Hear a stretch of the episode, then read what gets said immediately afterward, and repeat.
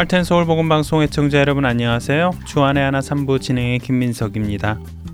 1958년 8월 14일 여객기 한 대가 한국 김포 국제공항에 착륙했습니다. 그리고 그 여객기에서는 백발의 백인 노인 한 분이 지팡이를 짚고 천천히 승강대 계단을 내려왔지요. 그날은 백발의 백인 노인이 지난 38년 동안 한국을 그리워하다 다시 그 땅을 밟게 된 날이었습니다. 백발의 그 백인 노인은 캐나다인으로 1916년 조선에 선교를 와서 세브란스 의학 전문학교에서 세균학 교수로 헌신을 했었습니다. 선교사로 활동하던 중 그는 일본의 식민으로 고통받는 조선인들을 보면서 안타까워했지요. 특별히 그는 3.1운동 독립 가운데 수많은 사람들을 죽이고 마을들을 불태우는 등의 잔악한 행위를 했던 일제의 비인간적인 모습을 세상에 알리고자 위험을 무릅쓰고 현장을 찾아 사진을 찍고 그 일들을 글로 써 외국에 알렸습니다. 바로 이런 이유로 그는 의료 선교 4년 만에 조선 총독부에 의해 강제 출국을 당하게 되었지요. 대한민국 정부는 그런 그의 공로를 훗날 크게 인정하였고 해방이 되고 한국 전쟁이 끝난 후 어느 정도 자리가 잡히던 1958년 광복 13주년과 주정부 10주년을 기념하여 3.1운동을 주도한 민족 대표의 제34인의 자격으로 그를 국빈으로 한국에 초청합니다. 그는 프랭크 스코필드 선교사였습니다. 오늘과 다음 주는 신실한 기독교 신앙을 바탕으로 조선의 약자들을 보호하고 악을 드러내는 세상의 빛의 역할을 감당하며 살았던 의로 선교사 프랭크 스코필드에 대해 나누겠습니다. 약속하신 말씀 위에서 주님 약속하신 말씀 위에서 영원토록 주를 찬송하리라. 소리 높여 주께 영광 돌리며 약속 믿고 굳게 서리라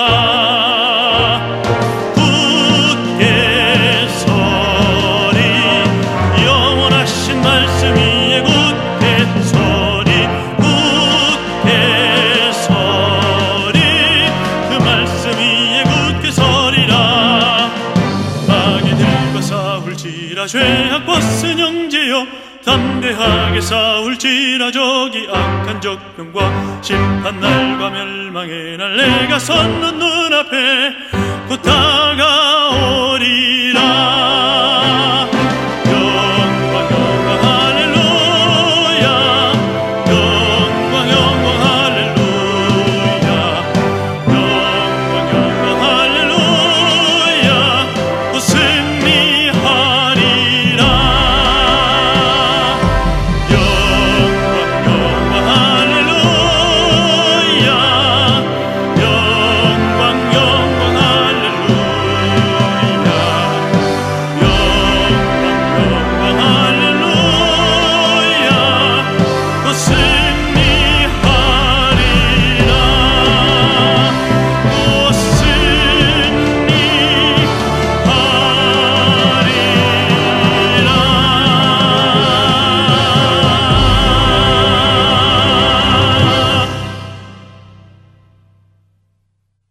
프랭크 스코필드는 1889년 3월 15일 영국 워릭셔주 럭비시에서 신약 성서와 헬라어를 가르치던 신실한 아버지와 어머니 사이에서 태어났습니다. 안타깝게도 그의 어머니는 프랭크를 낳고 생긴 상처에 감염이 되어 얼마 지나지 않아 세상을 떠나고 홀아버지 밑에서 자라나게 되지요. 당시 그의 집안은 형편이 어려워서 스스로 돈을 벌지 않고서는 대학에 진학할 수 없었습니다. 그는 대학 진학을 위해 농장과 목장 등에서 일을 했지요. 그러나 아무리 열심히 일을 해도 대학에 진학할 만큼의 돈을 벌기란 쉽지 않았습니다. 그래서 그는 1907년 18살의 나이에 캐나다로 이민을 가기로 결정을 하지요. 캐나다에 이민 온 그는 한 농장에서 반년간을 열심히 일하며 돈을 모아 대학에 들어갈 수 있는 돈을 마련하여 토론토 대학교 수의과에 입학하게 됩니다. 어렵게 대학에 들어간 그는 방학이 되면 목장에서 일을 하며 겨우겨우 끼니를 때우며 학교 등록금과 생활비를 벌어 공부를 하지요. 하지만 건강을 돌보지 않고 늘 과로를 하던 그에게 대학 생활 2년 만에 소아마비 증세가 찾아왔고 그로 인해 그는 왼팔과 오른쪽 발 장애를 가지게 되었고 그 후 평생을 지팡이에 의지하며 살아가게 됩니다. 그럼에도 불구하고 그는 공부를 포기하지 않고 최선을 다하여 공부하였고 학교 장학생으로 선정되었을 뿐만 아니라 수의과를 수석으로 졸업하는 영예까지 받게 되지요. 그 후 1911년 수의학 박사 학위까지 받은 그는 24살이 되던 1913년에 결혼까지 하고 온타리오 대학의 수의과 세균학 교수로 부임을 합니다. 이쯤 되면 사람들은 편안한 삶을 살기 시작할 만한데 프랭크는 그렇지 않았습니다. 그는 신실했던 아버지처럼 참된 기독교인으로서 이 세상에서 빛으로 살아가기를 원했습니다. 그렇게 살기를 기도하던 그에게 조선의 세브란스 의학 전문학교 교장으로 있던 에비슨 선교사가 조선의 의로 선교사로 올 것을 제안하게 됩니다. 스코필드는 그렇게 해서 1916년 27살의 나이에 아내 앨리스와 함께 의료 선교사로 조선에 들어오게 되는데요. 조선에 들어와 세브란스 의학 전문학교에서 세균학과 위생학을 강의하면서 자신의 삶을 돌아본 그는 먼 이국 땅 조선으로 오게 하심이 하나님께서 주신 분명한 소명임을 확신하게 됩니다. 사실 그가 조선에 선교를 간다고 하였을 때 주위 사람들은 한결같이 만류하였었습니다.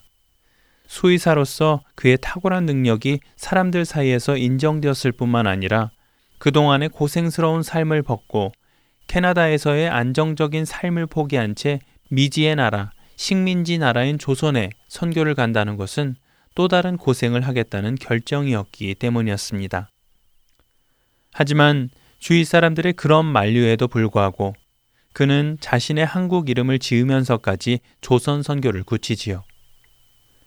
그가 지은 한국 이름은 스코필드의 발음을 딴 서코필, 반석과 같은 굳은 의지로 호랑이 같이 단호하게 조선인들을 돕겠다는 뜻을 담아 지었습니다. 그러나 조선에서의 선교를 시작한 지 얼마 지나지 않아 자신의 가장 가까운 동역자인 아내가 조선에서의 생활을 적응하지 못하고 발작까지 일으키기 시작하여 선교 1년여 만에 캐나다로 돌아가야 할 처지에 놓이게 됩니다. 당시 아내는 만삭의 몸이었지요. 그러나 그런 상황에서도 스코필드는 자신의 사명을 기억하며 흔들리지 않았습니다. 처음 조선에 올 때의 굳은 결심 그대로 그는 조선에 홀로 남아 영어 성경반을 인도하며 의료 선교에 전념하기로 하였고 아내는 홀로 캐나다로 돌아갑니다.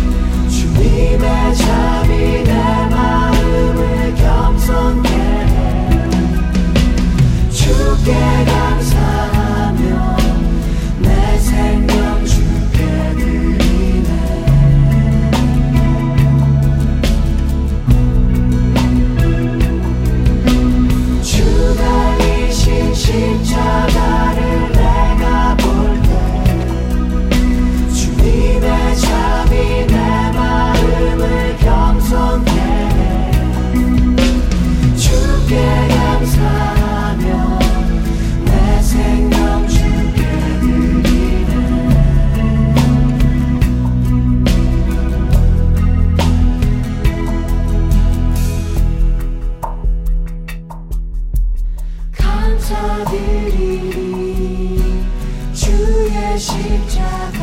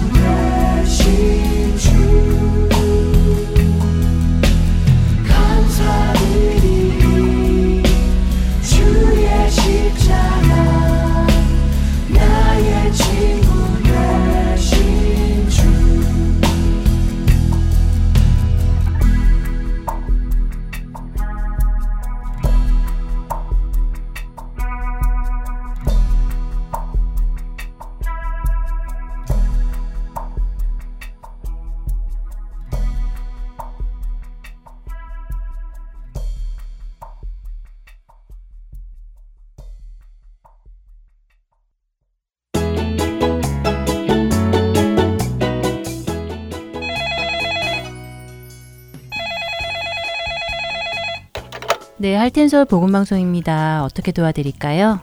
아, 네, 안녕하세요. 저는 메릴랜드에 살고 있는 애청자인데요. 아, 안녕하세요. 네, 사실 제가 미안해서 전화를 안 드리려고 했는데요. 근데 벌써 2주 동안 방송을 못 들었어요. 어, 왜요? 글쎄 2주 전에는 CD가 부서져서 와서 못 듣고요. 이번 주는 아직도 CD가 배달이 안 되고 있네요. 아, 그러세요. 아유, 저런 속상하시겠어요. 어, 요즘 연말이라서 우편물이 많아진 관계로 어, 우체국에서 CD 배송에 문제가 많이 생기네요. 음, 양해 부탁드릴게요. 저희가 바로 다시 보내드리겠습니다. 주소를 좀 불러봐 주시겠어요? 네, 감사합니다. 저희 집 주소는요. 12802 노스 28 드라이브.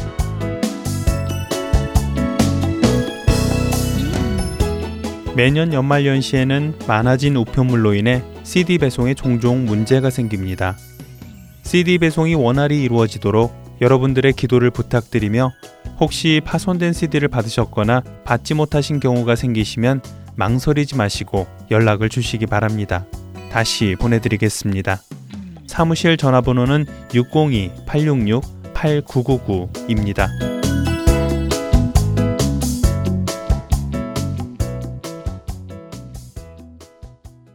계속해서 청지기의 삶 시즌2 이어드리겠습니다.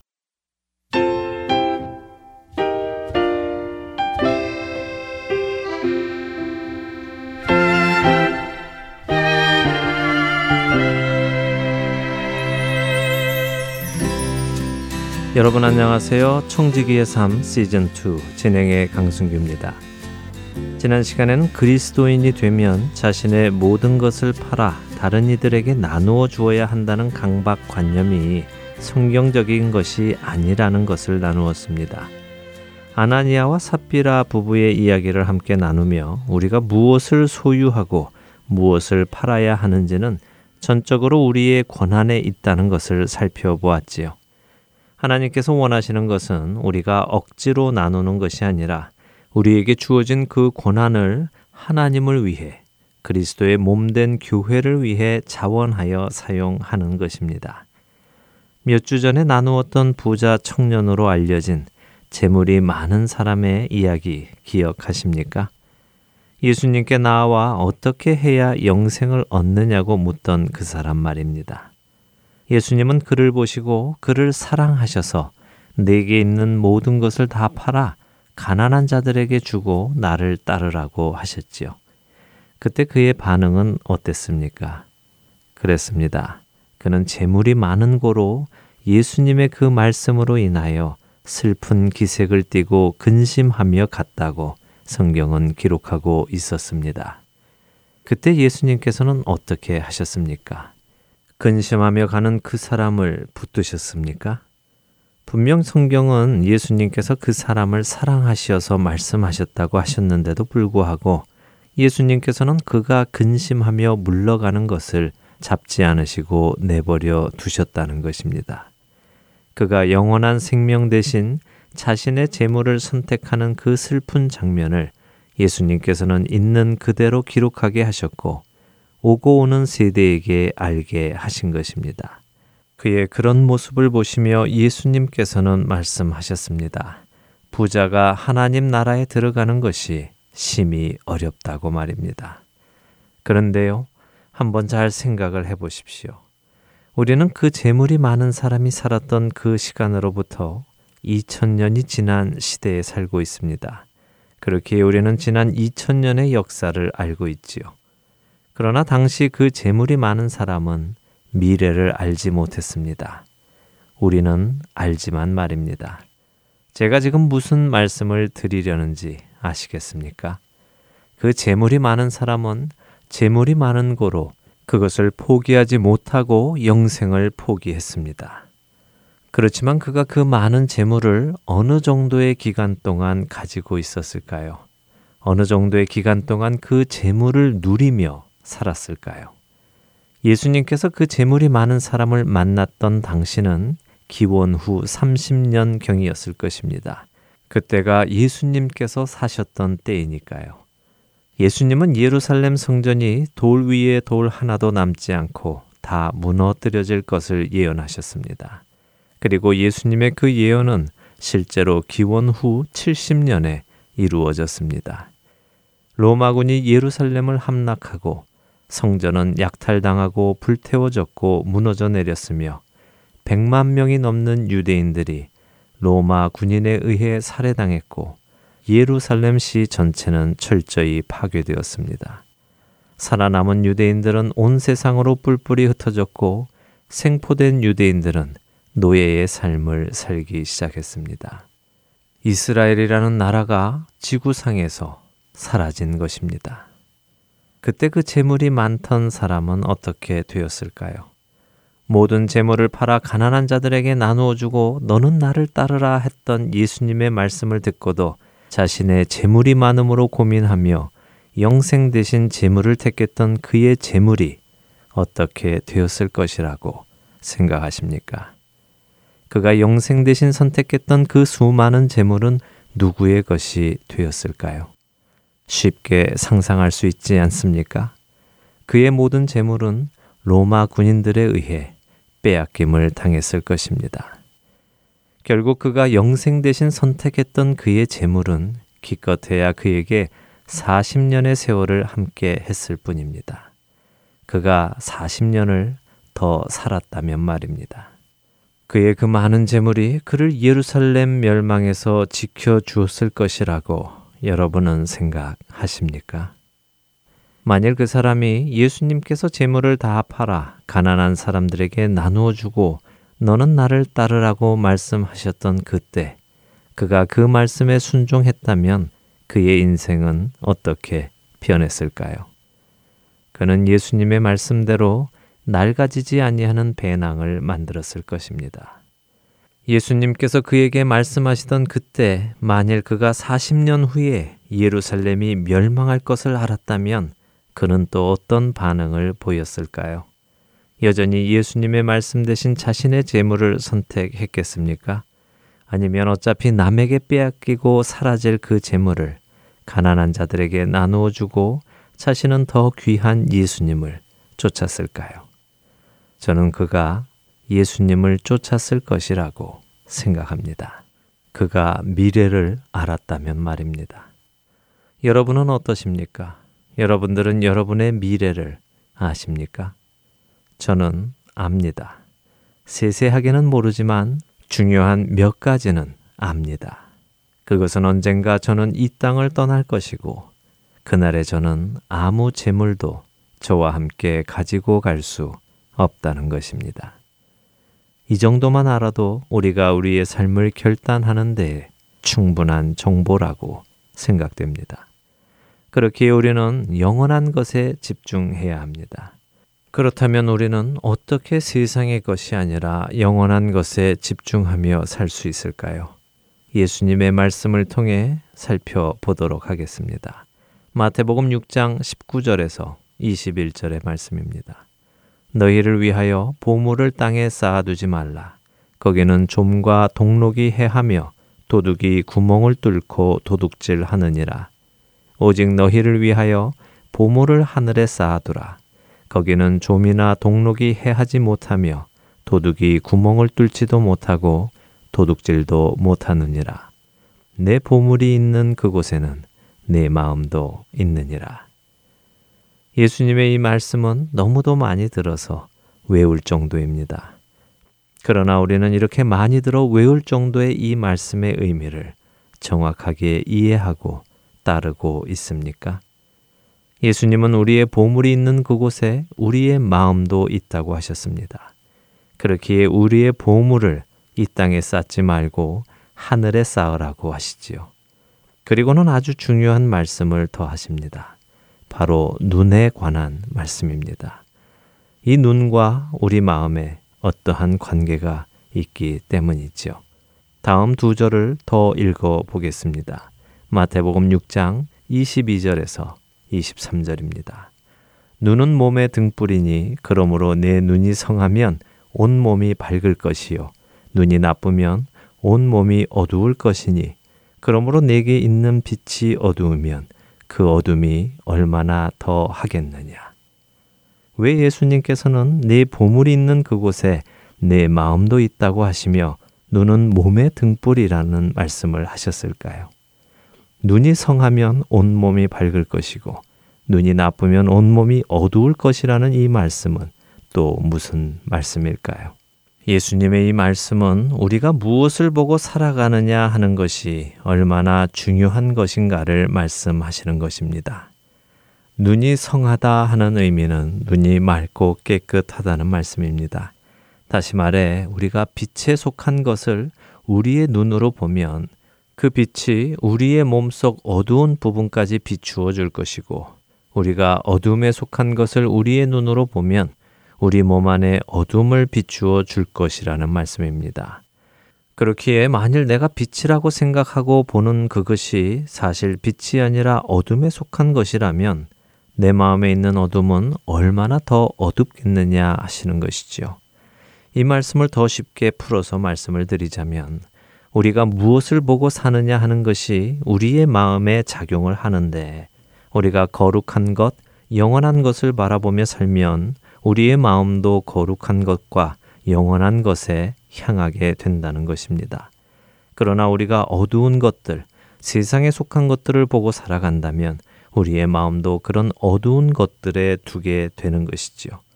이런 이치를 생각할 때 우리 생각에 이것이 귀한 것이고 거룩한 것이다 라고 생각하는 것이 사실 거룩한 것이 아니라 어둠의 것이라면 우리의 마음은 얼마나 더 어두운 것들을 향하겠느냐 하시는 말씀입니다.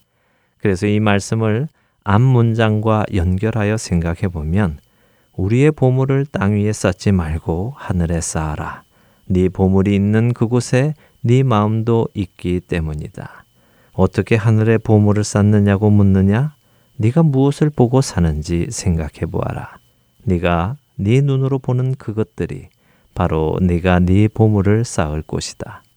네가 하늘을 보고 산다면 네 마음이 하늘에 있을 것이고 네가 땅을 보고 산다면 내 마음이 땅을 향할 것이다라고 하시는 것이지요.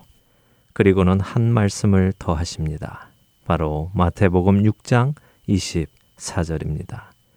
한 사람이 두 주인을 섬기지 못할 것이니 혹 이를 미워하고 저를 사랑하거나 혹 이를 중히 여기고 저를 경히 여김이라. 너희가 하나님과 재물을 겸하여 섬기지 못하느니라. 이제 예수님의 이 말씀이 명확하게 이해되지 않으십니까?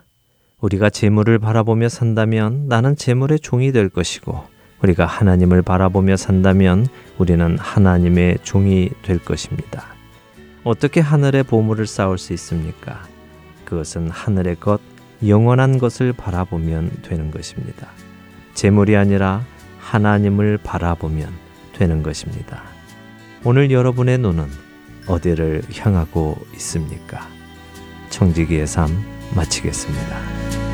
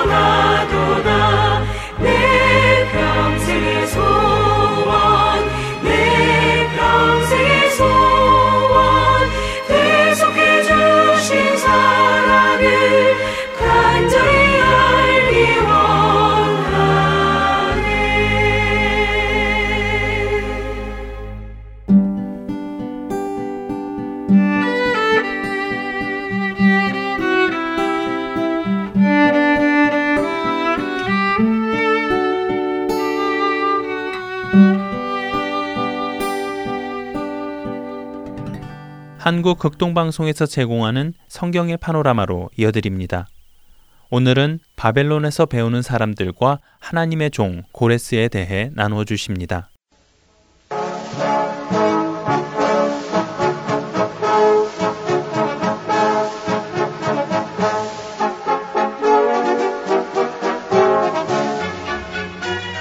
성경의 파노라마. 성경은 하나님의 말씀입니다. 이 시간 겸손히 대할 때 하나님의 음성을 듣고 깨닫는 귀한 시간 되실 줄 믿습니다. 성경의 파노라마 노오호 목사님이십니다. 목사님 안녕하세요. 반갑습니다. 김성윤입니다. 하나님께서 에스겔서를 통해서 애태우시는 그런 말씀을 지난 시간까지 우리가 좀 정리를 했는데 그렇죠. 예. 정말 에스겔 안에서 아파하시는 하나님 그리고 사랑하시기 때문에 질투하시는 하나님 그 질투가 이제 극에 달해서 큰 진노로 나타나서 결국은 이제 회개하지 못하는 그러한 그 이스라엘 백성들 유대인들 예루살렘 사람들을 BC 586년에 바빌론 왕 느부갓네살이 와서 완전히 이제 멸망시키게 됩니다. 그런 이후에 아마 세월이 좀 지나면서 바빌론에 있던 사람들 중에서 에스겔과 함께 다니엘과 그 에스라라든지 이런 사람들하고 성경을 이제 다시 상고하고 예언서를 다시 공부하고 하면서 점점점 이제 그 신앙을 다시 아마 완전히 이제 다 무너졌으니까 나라도 무너지고 자기들이 갖고 있던 생각도 다 기초가 다 무너졌으니까 그 신앙의 기초를 새로 놓는 아마 모세 오경부터 다시 챙기고 레위기를 챙기고 역사를 살펴보고 예언자들의 글을 다 정리하면서 신앙의 기초를 새로 놓는 그런 사람들이 있었어요. 우리가 그 중세 천년 동안에 로마 캐도릭이 잘못된 것을 종교 개혁자들이 다시 성경을 살피면서 신앙의 기초도를 새로 놓는 것처럼 오늘날도 우리가 성경을 잘 모르고 그저 이기적으로 구원받고 복받고 맨날 이런 것만 이제 가지고 생각하던 사람들이 좀 성경을 처음부터 다 살펴보면서 신앙의 기초도를 좀 새로 놓을 수 있기를 바라는 것입니다. 그래서 그 예수겔 뜰에 이제 사람들이 자꾸 찾아와서 질문했잖아요. 네. 근데 그것이 이제 처음에는 그저 하나님을 역겨웃기도 하고 기분 나쁘기도 하고 했는데 이것이 시간이 흐르면서 좀 필요한 거지요. 그래서 그때 당시에 하나님은 그 질문을 노여워서 하시긴 했지만은 그러나 이제 그들에게는 그래도 그 질문하다 보니까 또 대답을 듣기도 되고 처음에는 그 대답이 납득이 안 갔지만은 예루살렘 멸망되고 나서 그리고 이제 시간이 흐르면서 다니엘이라든지 에스겔과 여러 학자들이 이제 그 중에 있어가 이분들의 고증을 통해서 정말 하나님에 대한 인식을 새롭게 하면서 그 모임이 좀 정례화됐던 걸로 봐요. 다시 자주 모이고 이제 나중에 이제 예루살렘 성전이 그럼 없어진 이후에 우리는 예배를 어떻게 할 것인가, 제사를 어떻게 할 것인가 하는 문제가 어떤 그 성전도 재단도 없으니까 제사를 못 지내잖아요. 그래서 이제 예수겔 뜰에 모여가지고 하나님 말씀을 공부하고 듣고 질문하고 하던 이것이 정례화돼 가지고 회당이라고 하는 게 생기는 거죠. 회당. 시나고게라고 하는 회당. 그러니까 이 회당 예배, 회당 모임이 바벨론에서부터 출발했다고 보는 것입니다. 그럼 바벨론에서 그 출발했다면 그 근거가 어디 있었냐 하면 예수겔의 뜰에 찾아와서 질문하던 이것이 정례화돼서 나중에 회당 예배로 발전한 것이 아닌가 이렇게 보는 거죠. 네. 세월이 지나서 이제 결국은 바벨론 나라가 점점 패망길로 가게 됩니다. 바벨론 나라가 왜 이제 망하게 되냐면은 느부갓네살 왕이 교만한 것 때문에 이제 처음에 짐승처럼 되었던 그런 이야기 지금 다니엘서 공부할 때에 살펴봤을 겁니다. 그 다니엘 그 당시에 다니엘은 그 오래 살았기 때문에 다니엘 일평생 동안에 여러 왕을 거쳐왔습니다. 바벨론 왕들을. 맨 처음에 이제 느부갓네살 왕을 만났고 그 다음에는 이제 그 아들 느부갓네살 왕의 아들 손자 그리고 뭐 사위 이런 사람들이 쭉 바빌론의 왕들이 되는데요. 그 왕들이 느부갓네살 다음에는 에빌 무로닥이라는 사람이 왕이 되었고 에빌 무로닥은 느부갓네살 왕의 아들로 봅니다. 그리고 이제 그 다음 왕이 된 사람이 니르갈 사레세라는 사람이 있는데 이 사람은 그의 사위였어요. 사위인데 에빌 무로닥을 물리치고 자기가 다시 정권을 차지하게 됩니다. 그 다음에 이제 라바사 마르둑이라는 사람이 왕이 되고 그 다음 이제 나보니투스라는 사람이 왕이 되었고 마지막 왕이 이제 빌사살 왕이라고 이 빌사살 이야기는 다니엘서 5장 1절에 이제 나오는 사람이죠. 그 빌사살 왕 때에 결국은 이제 고레스가 일어나 가지고 바빌론을 함락시키게 되죠.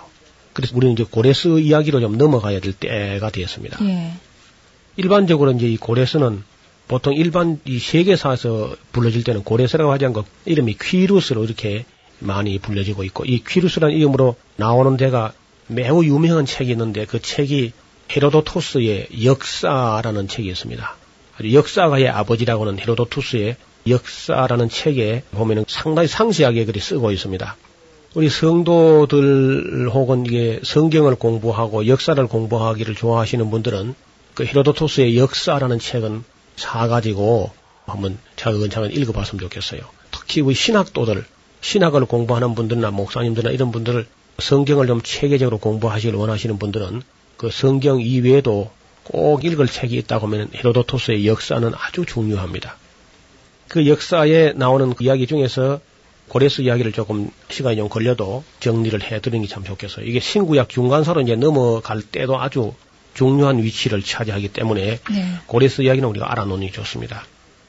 그때 고대 그 중근동 사회에서 아주 유명한 그런 나라들이 있었는데 성경에 나오지 않지만은 엇비슷이 그 자료만 있는 그런 나라들이 있습니다. 이름이 한 이름이나 한 단어는 나오지만은 세계 역사에서는 아주 유명한 그런 이야기가 있죠. 그 중에 이제 한 나라가 리디아라는 나라가 있어요. 리디아. 네. 그 리디아 나라는 창세기 10장에 보면은 룻이라는 사람인데 그 룻의 나라가 룻의 땅이 리디아, 루디아, 이야 하는 말은 땅이란 뜻이에요. 갈라디아, 가파도기아, 비두니아, 아시아, 이탈리아, 마게도니아, 뭐 전부 이야, 이야 이렇게 붙은 이야라면 땅이라는 그런 뜻인데 루디아 땅의 수도가 어디냐면 사르디스인데 그 사르디스가 우리 성경에 4대라고 나오죠. 4대 교회. 예. 요한계시록에. 그 예. 4대가 사르디스를 우리 할아버지들이 4대 이렇게 한 거예요. 예. 그 4대가 옛날 루디아 왕국의 수도입니다. 음. 그래서 거기가 굉장히 영광스러운 때가 있었어요. 혹시 그 천하장사 헤라클레스 이야기 들으셨죠? 한번 이름은. 네. 큰저 말이 끄는 마차라도 헤라클레스가 붙잡고 뭐 꼼짝을 못하는 그런 천하장사가 있었는데 그 가문이 쭉 왕가로 내려오다가 헤라클레스 왕조의 마지막 왕이 칸다울레스라는 그런 왕이 있었습니다. 이 칸다울레스 왕이 이제 그 전국에서 가장 예쁜 그런 처녀를 맞이해서 왕비를 삼았는데 아마 그 왕비가 너무너무 아름다웠던가 봐요. 너무 아름다워서 막 몸살이 난 거야. 그래서 그 아름다움을 자랑하고 싶은데 자랑할 때가 있습니까 그걸. 그래서 하루는 기게스라는 총리가 있었는데 그 기게스 총리를 보고 자네 나의 왕비가 얼마나 아름다운가 알고 있는가 그래 물었다는 거예요. 왕비께서 아름다웠다는 것은 천하가 다 아는 사실인데 그 세상 그렇게 뭘 그걸 물으시냐고 하니까 그렇게 아는 건 아는 게 아니라 그러면서 이 칸타올레스 왕이 기어이 그 기게스 총리로 하여금 자기들이 침실에 들어갈 때에 왕비가 잠옷으로 갈아입는 순간에 그 정말 아름다움을 한번 보라고 억지로 명령을 해가지고 이제 기게스 총리가 정말 그 왕의 명령을 받들어 가지고 그날 밤에 그 왕과 왕비가 침소에 들을 때에 잠옷으로 갈아입는 순간에 그 나체를 한번 본 겁니다. 그 고이 잘 나왔으면 될 텐데 나오면서 그저 얼마나 아름다웠던지 그냥 거기에 도취돼 가지고 나오면서 막 발소리가 났던지 왕비가 그걸 돌아본 거예요. 그래가지고 결국은 이제 며칠 지나고 나니까 이 왕비가 기계스한 총리를 불러가지고 나를 아는 남자가 세상에 둘이 있을 수는 없다. 그러면서 아주 독한 얘기를 하더라는 겁니다. 네가 죽을래 죽일래 그리 못해요. 그래서 고민을 하고 뭐 내가 원해서 그런 것이 아니고 왕이 명령이라서 어쩔 수 없었다고 하니까 뭐 그런 건 다 안다 그러면서 그런 어떻든 간에 나를 본 사람이 두 사람일 수 없다 그러면서 기어이 그저 죽을 것인가 죽일 것인가 결단하라고 이제 촉구를 하게 됩니다. 그래서 말미를 얻어가지고 생각해 본 다음에 이 기계스 총리가 그렇지만 여자 한 번 보았다고 죽을 수는 없다. 그래가지고 결국은 이제 죽이는 쪽으로. 그래서 왕을 칸타울로에서 기계스 총리가 죽이고 자기가 그 왕비를 차지하게 되는 거죠.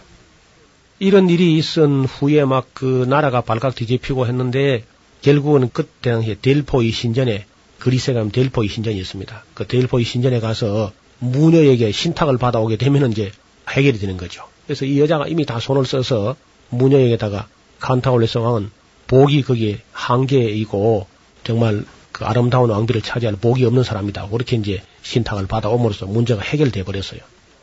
예, 그래서 기게스 왕조가 들어오는 겁니다. 미롬나스 가문이라고 하는 가문에 이 기게스 왕이 들어서면서 사라디스는 다른 운명을 맞이하게 되는데 그 기게스의 후손 중에서 아주 유명한 왕이 이제 세계사에 나오는 그 크로이소스라고는 아주 천하의 부귀 영화를 누렸던 그런 왕이 있습니다.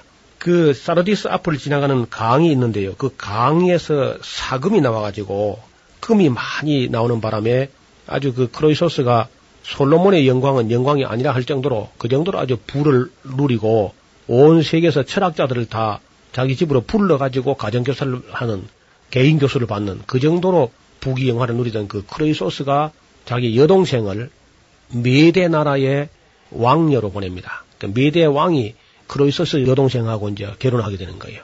그리고 그 메대 왕의 왕비가 된 크로이소스 여동생이 왕자를 낳지 못하고 공주 하나를 낳고는 상당 기간 단산이 된 겁니다. 예. 그래서 그 공주가 낳는데 그 공주 이름이 이제 만다네라고 하는 그 공주죠.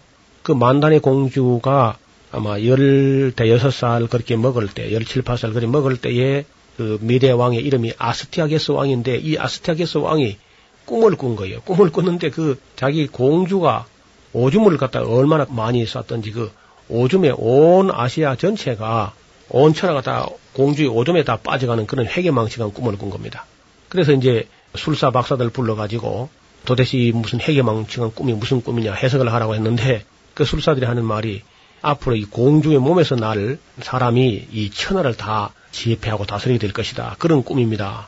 그렇게 이제 이야기를 합니다. 그래서 그때 당시 아스티아게스 왕은 자기 몸에서 날 왕자가 세상을 다스려야지 어떻게 공주의 몸에서 낳은 사람이 다스리는가. 그래서 겉으로는 아주 태연한 척 하지만 내심으로 아주 두려운 마음을 가지고 공주를 저 멀리 그저 페르사 쪽으로 남쪽으로 거기에 이제 캄비세스라는 시골 청년 지방 장관에게다가 결혼시켜가지고 다시는 권세를 잡지 못하게 그런 조처를 하게 되는 거죠.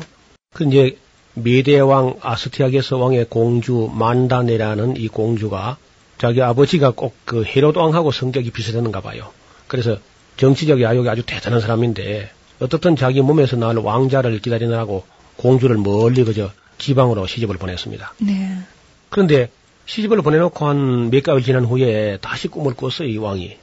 이번에 꿈은 꿈에 그 공주의 아랫배에서 큰 포도 넝쿨이 하나 나오더니 그 넝쿨이 온 천하로 뻗어가지고 그 그늘에 온 아시아가 다 덮이는 그런 꿈을 꾼 겁니다.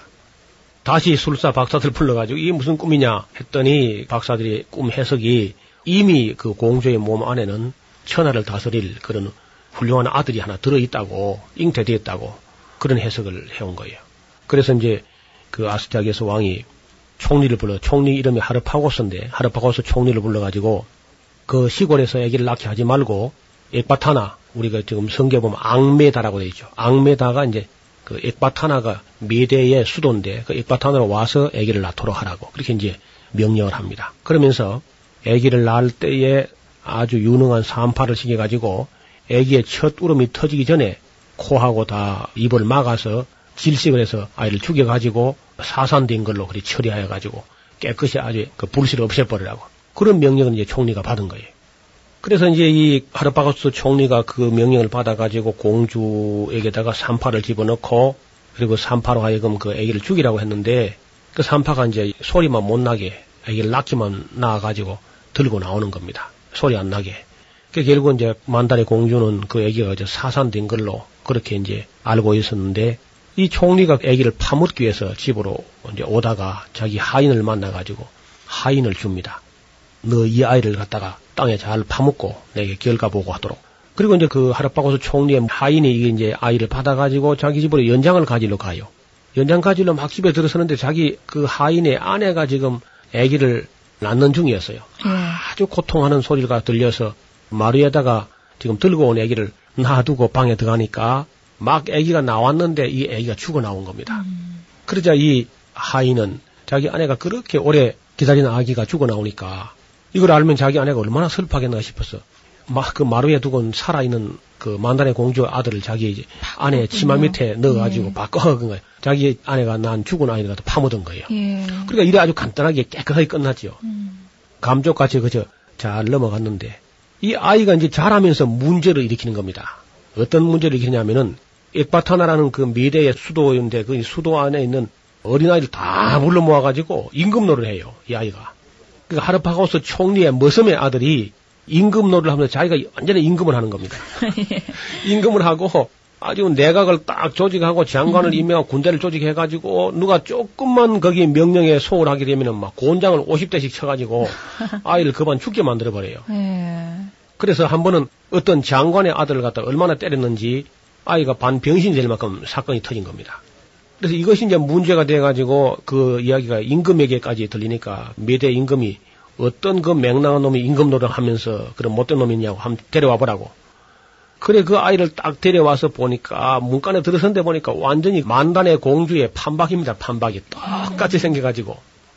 그래가지고 이제 결국은 하르파고스 총리를 초달하고 하인을 갖다가 이제 초달하니까 그냥 다 불어버렸단 말이죠. 근데 이게 그냥 엑바타나 시내에다 소문이 쫙 깔리고 나중에 만단의 공주도 이 사실을 알게 됐어요. 그냥 당장 쫓아올라서 그 아이를 데리고 페르시아로 내려가 버렸습니다.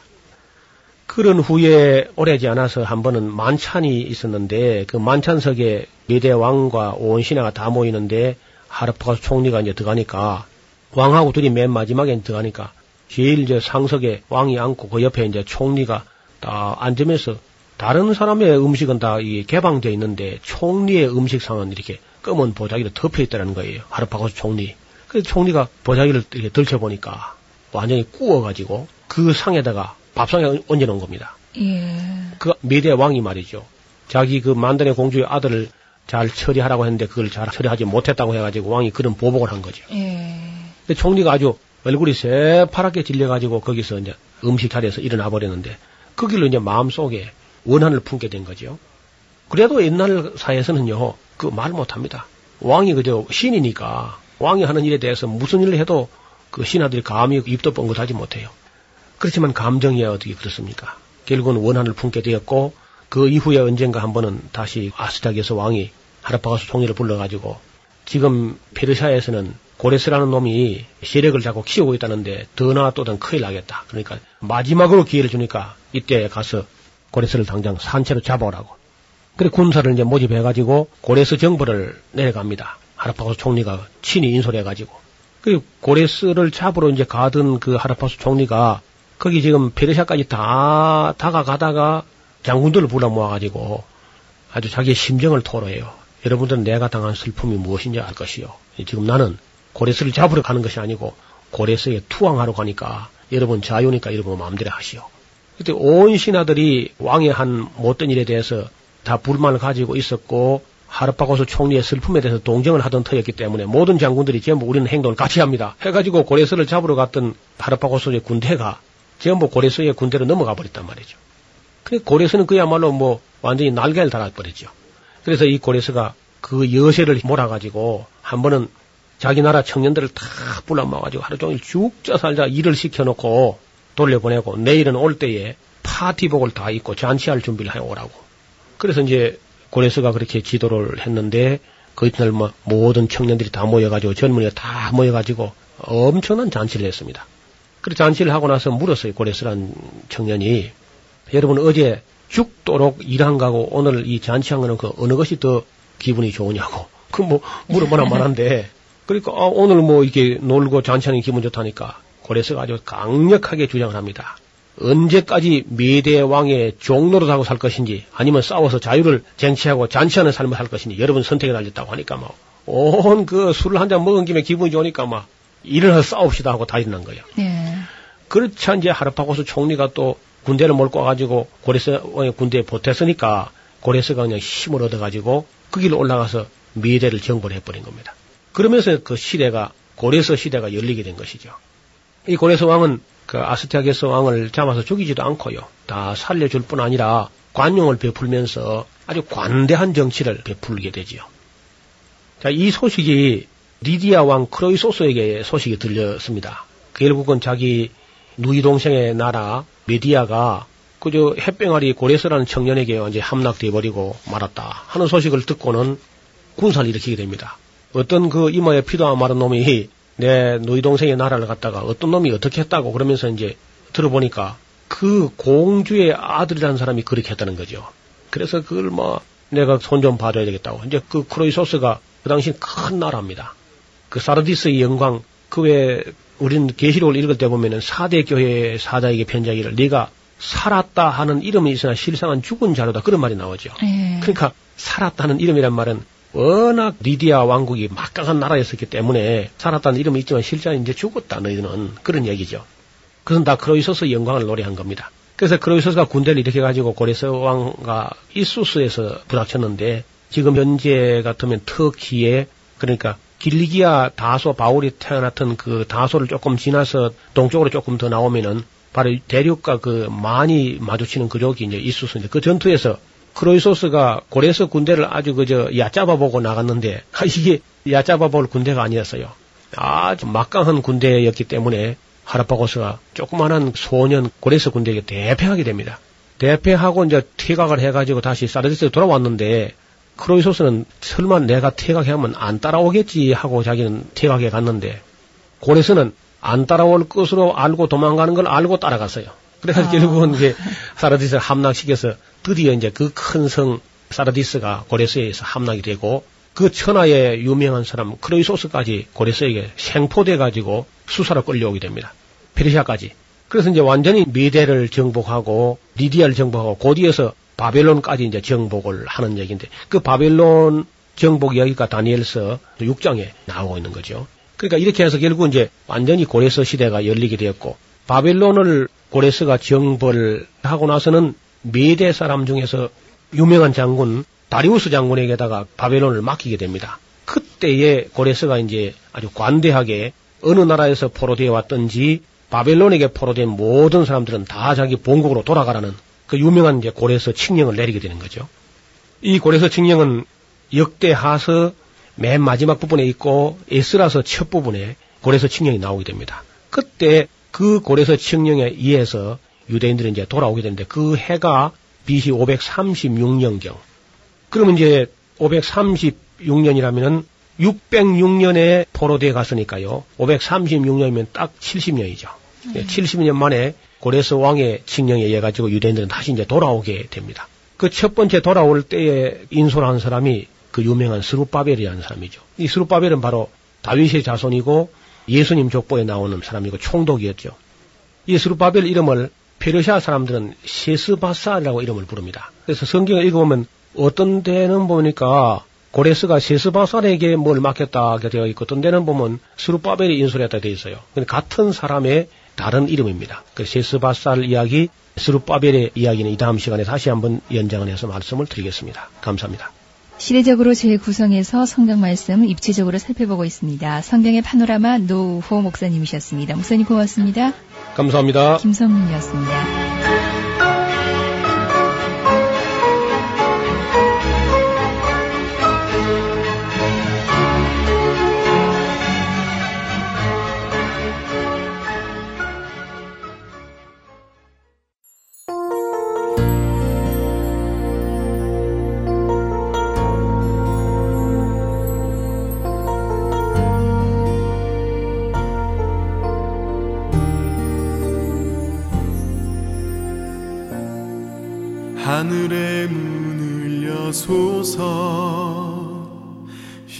이곳을 주목하소서.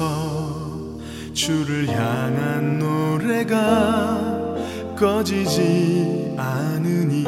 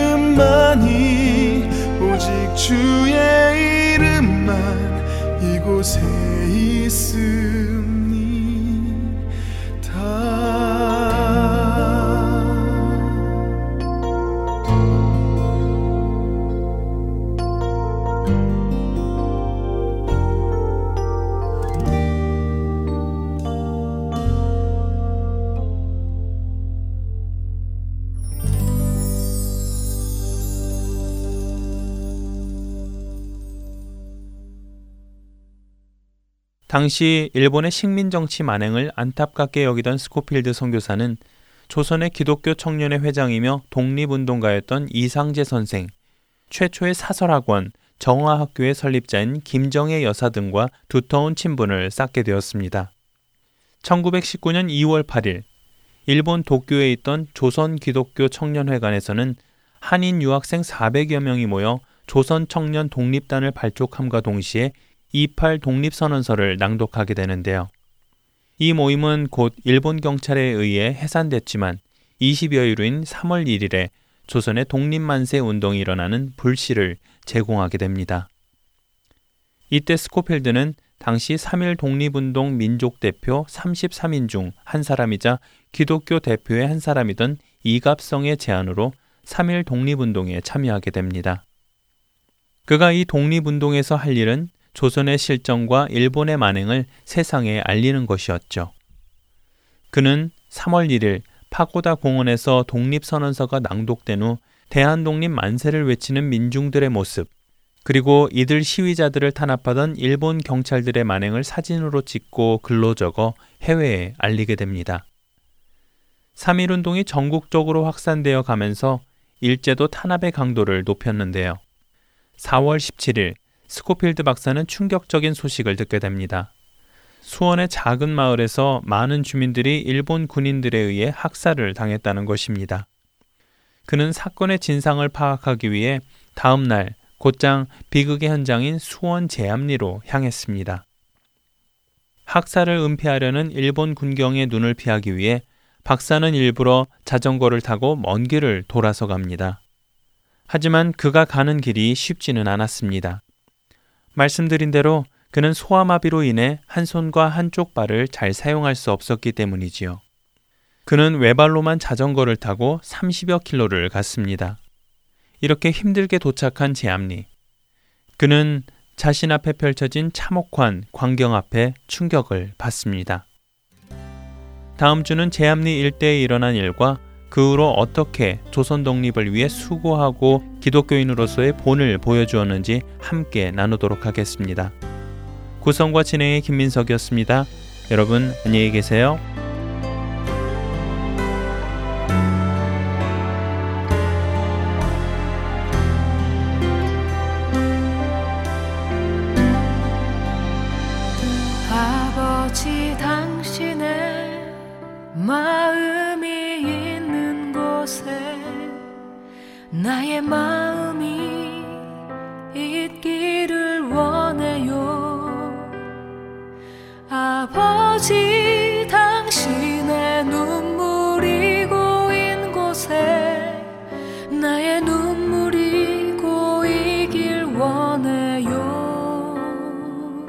아버지 당신이 바라보는 영혼에게 나의 두 눈이 향하길 원해요. 아버지 당신이 울고 있는 어두운 땅에 나의